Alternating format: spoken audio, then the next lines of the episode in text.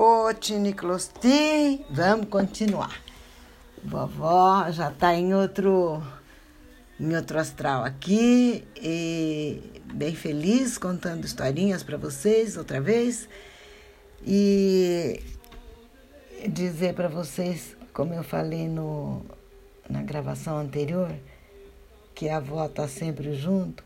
Eu sei se vocês sabem que a minha avó morou aqui em Lins, numa casa que existe até hoje. Toda vez que eu passo na frente, eu, eu cumprimento no coração e parece que eu estou vendo ela. Então vocês vão ficar aí curtindo a, a casa da vovó bastante e quem sabe se até eu vou contar alguma historinha para vocês se vocês puserem podcast para ouvir.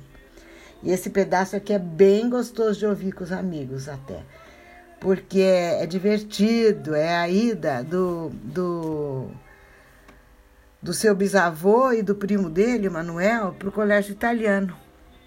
Ai, que esse pedaço é bem gostoso de ouvir. A gente se divertia quando ele contava isso aqui. Então, só para vocês se localizarem, a ilha de Rhodes ficou dominada pelos italianos entre 1912 e 1945. E foi o período mais bacana da ilha, assim, consideradas as devidas, né, guardadas as devidas proporções de ser um país que não está livre, que está dominado, que obedece a outro povo, mas, como eu disse em outras ocasiões, os gregos e os italianos se deram sempre muitíssimo bem, tá? E como eles investiram muito na, na ilha, e, e, escolas e hospitais e beneficiaram os gregos, então foi um período maravilhoso.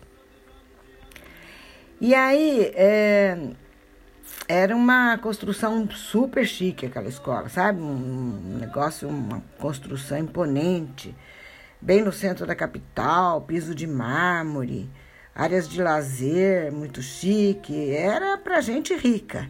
E justamente para essa escola é que iriam Miguel e Manuel por ordem do tio, rico aqui do Brasil. Eles foram apanhados de surpresa com aquela carta, né, que determinava a ida deles para a escola. E eles, como que num passe de mágica, mudariam suas vidas por completo. Rapidamente arrumaram as coisinhas que tinham que arrumar, a família arrumou as melhores roupas e alguns cadernos, algumas coisas, e botaram os dois dentro do ônibus com o meu avô, o Antônio Miguel. E esse ônibus os levaria para a capital. Eles foram, sabe? Imagina, primeiro dia de aula numa escola bacana, ainda apanhados de surpresa, assim, de sopetão, de repente, bem, bem excitados mesmo, bem ansiosos, mas também com alguma apreensão, porque sabe lá o que é você ir num lugar entrar numa escola nova que já estava começando, o ano letivo já tinha começado, eles não conheciam ninguém, não conheciam a escola e não eram moleques da capital. Mas vamos lá, né? Já enfrentaram tanta coisa, vamos enfrentar a escola nova também. Aí o meu avô subiu com os dois moleques, os dois jovens, né, 12 anos. Aquela bela escadaria, entraram num saguão enorme chique pra caramba. Eles nunca tinham ido num lugar assim. Foram recebidos por um padre que levou-os a um pátio onde eles deviam ficar esperando a chegada dos colegas, porque as aulas já tinham, já estavam começando. Eles chegaram ali para pegar o trem, o bonde andando. Já tinha algumas semanas de aula. E eles tinham que ficar ali no pátio esperando, aguardando o intervalo para conhecer os, os novos companheiros. Quando o Antônio Miguel percebeu que não, não era mais aí o caso dele ficar, porque os meninos já estavam entregues, despediu dos dois, abraçou bastante, que eles iam ficar internos ali. Colégio interno, sabe? Colégio interno é colégio que a pessoa fica até as férias. Dorme e acorda na escola.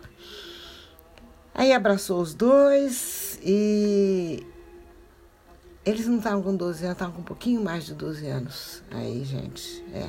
Um pouquinho mais de 12 anos, vai. É, como eu disse, estou tentando botar a voz dele mesmo para contar as coisas para vocês. Mas vocês imaginem dois adolescentes, pronto. Chegando na escola nova, o pai deixou, o tio deixou e eles ficaram ali. O pátio enorme, né?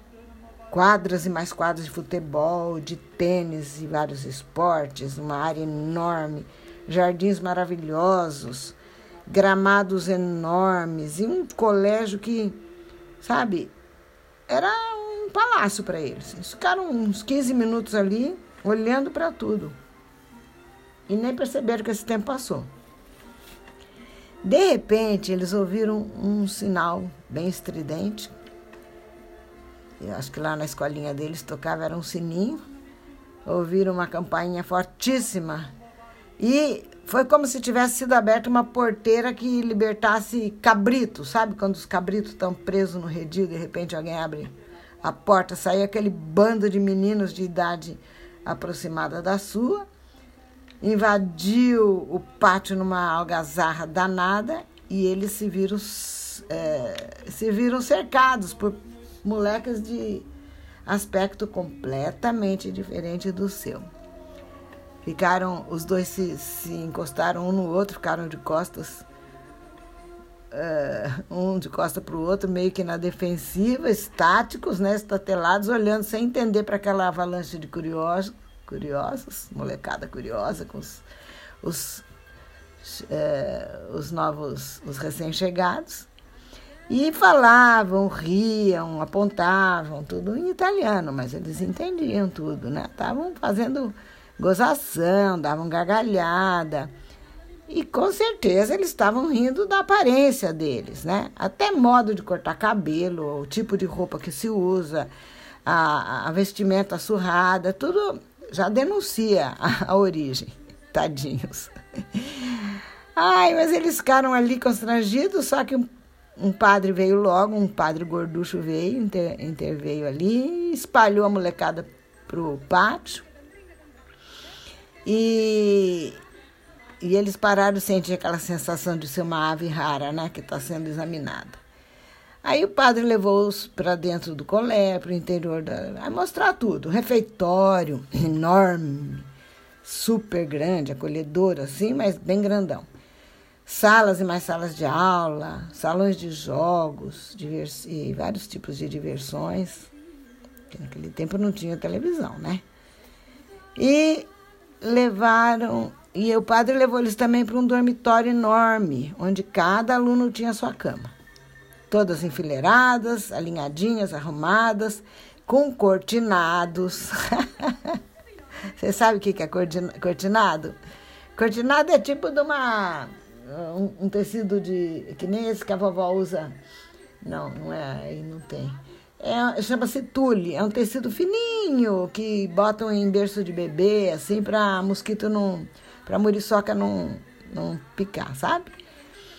E as camas lá tinham esses cortinados. E eles ficaram impressionados com aquilo, com a ordem, o luxo e até com a cama. Porque eles não estavam acostumados a dormir em cama, cama alta de madeira, assim, como eles viram lá. Na, na casinha deles na Grécia, a vovó viu, vocês vão ver quando forem nas casas antigas, é tudo de alvenaria, sabe? Um tipo de um. Se coloca um, um tatame, assim, um tatame em cima de uma uh, elevação de alvenaria, um pouco mais elevada que o chão. Bota o tatame ali, um monte de cobertor, os travesseiros, e é ali que as pessoas dormem, né? Todos, não tem cama de madeira, não tinha na época cama de madeira nesse lugar em Arcângelos, na ilha, na, na aldeiazinha. Vindo tudo aquilo, aí o, Nico, o Manuel logo cutucando o Miguel, meu pai. Miguel, mas nós vamos ter que dormir nesse.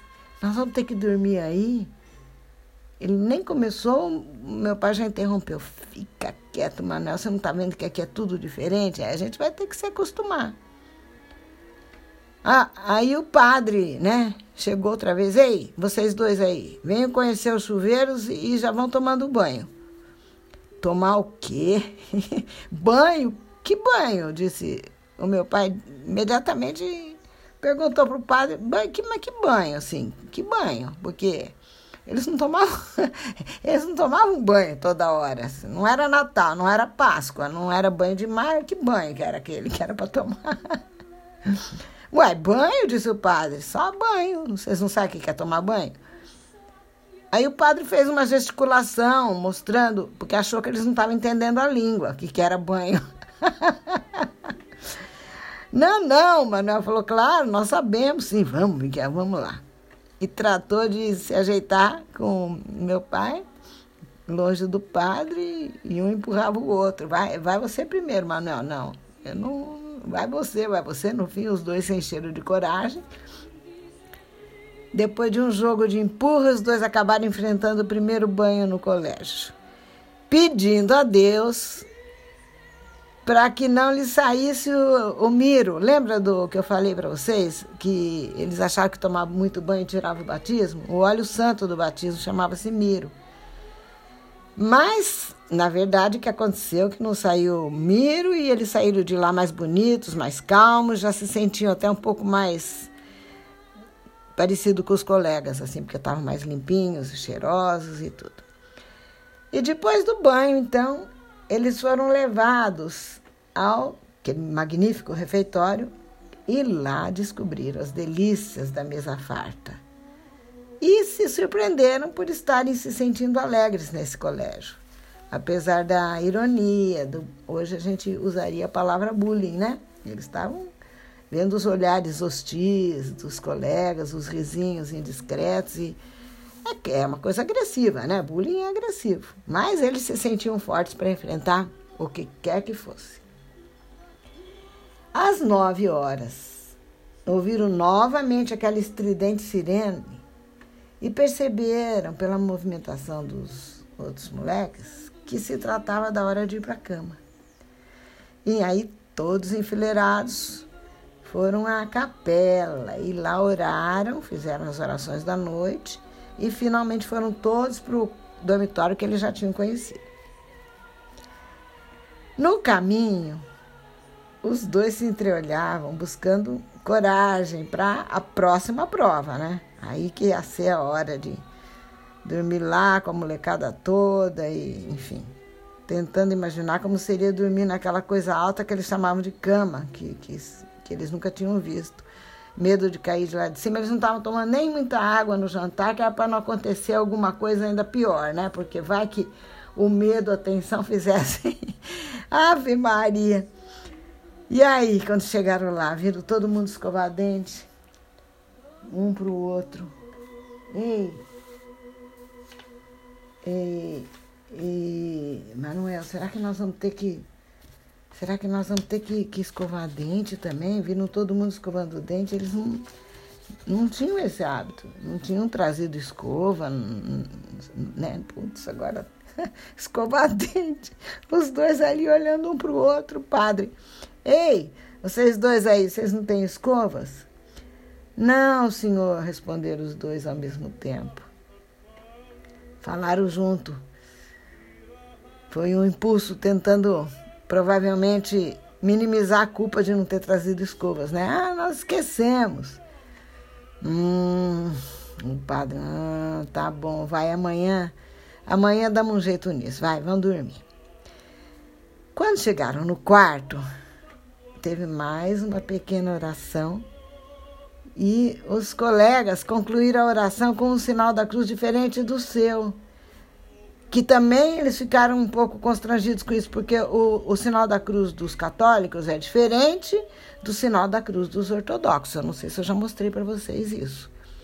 Mas o pai de vocês sabe como é que é o sinal da cruz dos ortodoxos. É com os três dedos, o, o polegar, o indicador e o do meio, juntos, fazendo o mesmo sinal. E não é para o lado esquerdo que começa, é a testa, o coração, o lado direito e o lado esquerdo. e eles fizeram do jeito deles e todo mundo olhando. Tudo que eles faziam era estranho. Fora o fato de que todo mundo botou pijama cheiroso para dormir e eles nem tinham pijama. Eles estavam acostumados com a mesma roupa que eles dormiam, que eles brincavam, que eles passavam o dia que eles iam na escola, eles dormiam e só trocavam de vez em quando quando estava muito suja né? O que eles tinham, não é aquele monte de roupa, máquina de lavar também, os outros também não tinham máquina de lavar, mas tinham quem lavasse para eles. A vida não era a mesma. E eles tiveram que entrar na cama com a mesma roupa. E o cortinado? Eles se sentiam como passarinhos presos na gaiola, ridículos, parecendo dois bebezinhos ali, mas na cabeça deles não fazia sentido, né? Que, que, que, pode, que mal que pode fazer levar uma picada de, de pernilongo, de algum inseto qualquer?